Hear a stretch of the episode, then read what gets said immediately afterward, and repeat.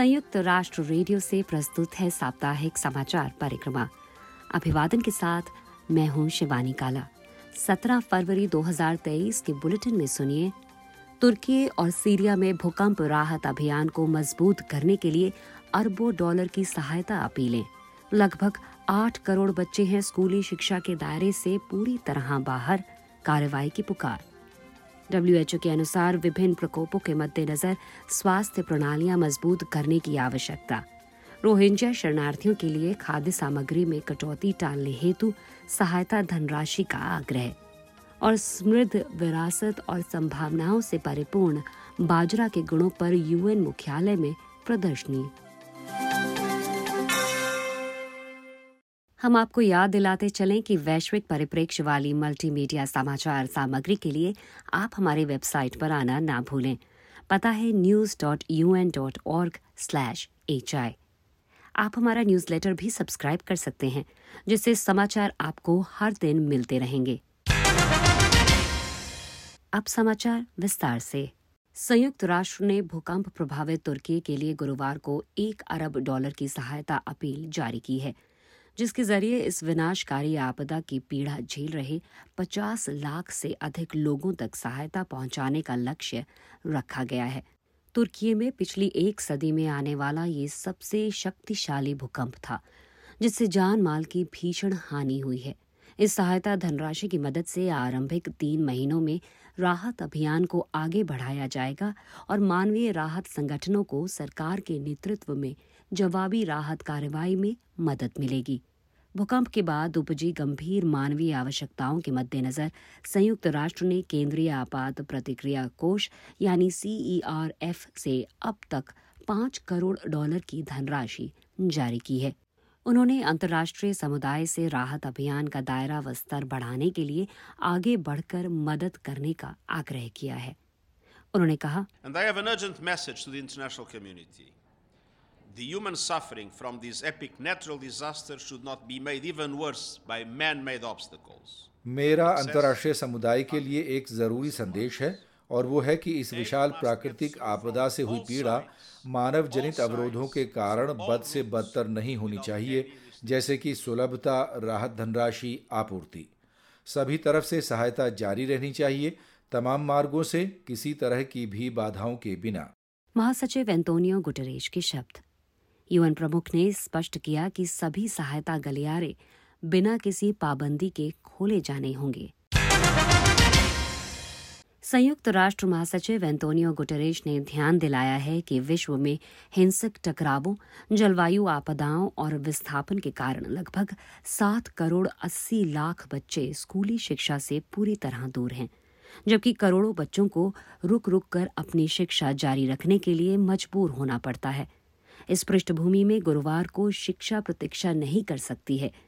Education cannot wait नामक एक पहल के उच्च स्तरीय सम्मेलन में बयासी करोड़ डॉलर से अधिक की राशि जुटाने के संकल्प लिए गए हैं। ज़्यादा जानकारी के साथ है अंशु शर्मा। संयुक्त राष्ट्र के इस वैश्विक कोष ने आपात हालात से प्रभावितों के लिए शिक्षा हेतु और अधिक धनराशि मुहैया कराए जाने की पुकार लगाई है। यूएन प्रमुख ने इस अपील का समर्थन करते हुए अपने वीडियो संदेश में ज़ोर देकर कहा कि किसी के लिए भी सीखने, समझने के अवसर को नकारा नहीं जाना चाहिए। सम्मेलन के पहले दिन 18 देशों और निजी सेक्टर द्वारा बयासी करोड़ 60 लाख डॉलर के संकल्प लिए गए हैं। एजुकेशन कैनॉट वेट नामक इस पहल की नींव वर्ष 2018 में रखी गई थी, जिसके लिए वित्त पोषण सुनिश्चित करने के इरादे से जिनेवा में उच्च स्तरीय सम्मेलन आयोजित किया गया है। इस कोष के ज़रिए अब तक सत्तासी हज़ार शिक्षकों को प्रशिक्षण प्रदान किया जा चुका है और संकटों से जूझ रहे सत्तर लाख बच्चों को वो शिक्षा प्रदान की गई है जिसके वो हकदार हैं। अफ़गानिस्तान की सुमाया फारूकी ने अफ़गानिस्तान में शिक्षा पर आए संकट के विषय में अपनी पीड़ा भरी व्यथा साझा की। उन्होंने बताया कि जब तालिबान ने अगस्त 2021 में देश की सत्ता हथिया ली तो उन्हें देश छोड़कर भागना पड़ा, लेकिन उनकी अनेक बहनें वहीं पीछे छूट गईं। बीस वर्षीय सुमाया के अनुसार उनकी कई सहेलियाँ अब अपनी शिक्षा जारी रख पाने में असमर्थ हैं क्योंकि तालिबान प्रशासन ने उन पर स्कूली कक्षाओं में आने पर पाबंदी लगा दी है। सुमाया फारूकी का मानना है कि स्कूल जाना और अपने मित्रों के साथ समय बिताना कोई विशेषाधिकार नहीं होना चाहिए। यह तो एक बुनियादी अधिकार है। विश्व स्वास्थ्य संगठन डब्ल्यूएचओ के महानिदेशक डॉक्टर टेड्रोस केब्रेसिस ने कहा है कि वर्तमान बीमारियों के प्रकोप इस बात का संकेत है कि प्रत्येक देश को तत्काल अपनी स्वास्थ्य देखभाल प्रणालियाँ मज़बूत करने की आवश्यकता है। एक संक्षिप्त रिपोर्ट के साथ हैं हिंदी न्यूज़ के प्रमुख महबूब खान। डब्ल्यूएचओ के महानिदेशक डॉक्टर टेड्रोस एडिनोम गैब्रेसस ने बुधवार को पत्रकारों से कहा कि मारबर्ग और मंकी पॉक्स के प्रकोप व कोविड 19 के कारण आज भी हर सप्ताह दस हज़ार से अधिक मौतों और सीरिया व तुर्की में घातक भूकंप के लिए चल रही आपातकालीन सहायता प्रयासों के मद्देनज़र ये आह्वान किया गया है। उन्होंने कहा कि ये मौजूदा स्थितियाँ साथ मिलकर सभी देशों में स्वास्थ्य प्रणालियों के पुख्ता निर्माण की महत्वपूर्ण आवश्यकता की ओर इशारा करती हैं, जो ऐसी आपात स्थितियों से निपटने में सक्षम हो। उन्होंने कहा कि हाल के ये प्रकोप स्वास्थ्य प्रणालियों को मज़बूत करने की तत्काल ज़रूरत पर प्रकाश डालते हैं। डब्ल्यूएचओ ने जारी प्रयासों और मंकी पॉक्स के मामलों में निरंतर गिरावट को स्वीकार करते हुए बताया कि वर्तमान में 30 से अधिक देशों में इसके मामले सामने आ रहे हैं। डॉक्टर टेड्रोस ने आगाह किया कि वैश्विक स्तर पर यह प्रकोप एक सार्वजनिक आपात स्थिति बना हुआ है। उन्होंने कहा कि इसके अलावा सभी मामलों की रिपोर्टिंग ना होना भी चिंता का विषय रहता है, विशेष रूप से उन देशों में जहाँ पहले मामले सामने आए हैं। उन्होंने सभी देशों से निगरानी प्रयास जारी रखने की अपील की। यूएन स्वास्थ्य एजेंसी के प्रमुख ने कहा कि हालाँकि कोविड 19 महामारी के कारण अस्पताल में भर्ती मरीजों व मौतों की संख्या में कमी आई है, लेकिन दुनिया भर में अब भी हर सप्ताह दस हज़ार लोगों की मौतें हो रही हैं।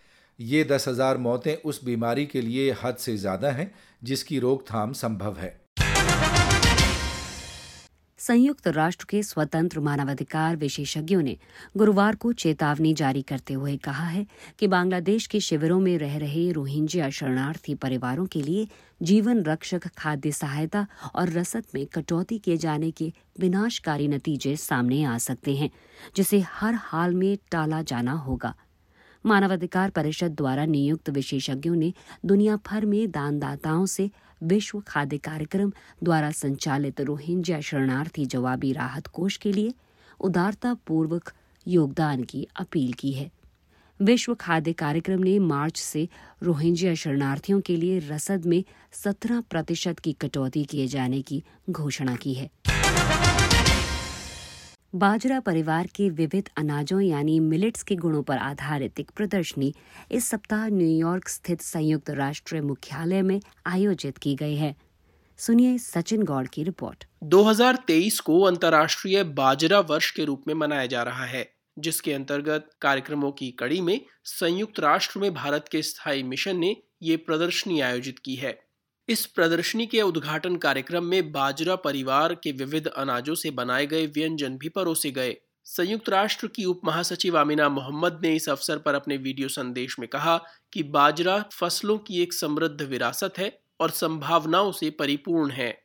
For thousands of years, they have been a staple source of food and nutrition ये अनाज हज़ारों वर्षों से विश्व भर में लाखों करोड़ों लोगों के लिए खाद्य व पोषण का एक प्रमुख स्रोत रहे हैं। ये विशेष प्रदर्शनी खाद्य असुरक्षा से निपटने में, बाजरे में निहित गुणों के प्रति जागरूकता फैलाने और विश्व भर में हमारी खाद्य प्रणालियों की काया पलट कर देने को समर्थन प्रदान कर सकती हैं।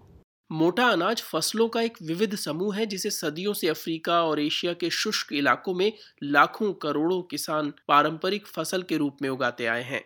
इनमें आमतौर पर ज्वार, बाजरा, रागी कोंदो समेत अन्य पौष्टिक अनाज शामिल हैं। भारत इन पौष्टिक अनाजों का मुख्य उत्पादक देश है, जिसके बाद नाइजीरिया, निजेर और चीन का स्थान है। संयुक्त राष्ट्र में भारत के स्थायी प्रतिनिधि राजदूत रुचिरा काम्बोज ने अपने संबोधन में इन मोटे अनाज की अहमियत को रेखांकित करते हुए कहा कि बाजरा सूक्ष्म पोषक तत्वों, विटामिन और खनिजों से परिपूर्ण है। ये फ़सलें जलवायु सुदृढ़ हैं, जो शुष्क परिस्थितियों, कम उपजाऊ भूमि और कठिन परिस्थितियों में भी उगाई जा सकती हैं।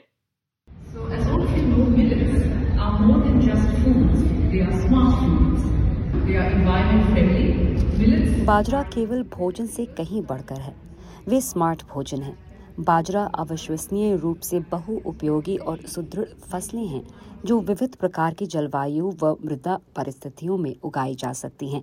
ये स्थिति इन्हें विकासशील देशों में लघु किसानों के लिए आदर्श बनाती हैं। संयुक्त राष्ट्र महासभा ने बाजरा और इसी परिवार के अन्य पौष्टिक अनाजों के अनेकानेक लाभों को ध्यान में रखते हुए मार्च 2021 में अपने पिछहत्तरवें सत्र के दौरान 2023 को अंतर्राष्ट्रीय बाजरा वर्ष के रूप में मनाए जाने की घोषणा की थी।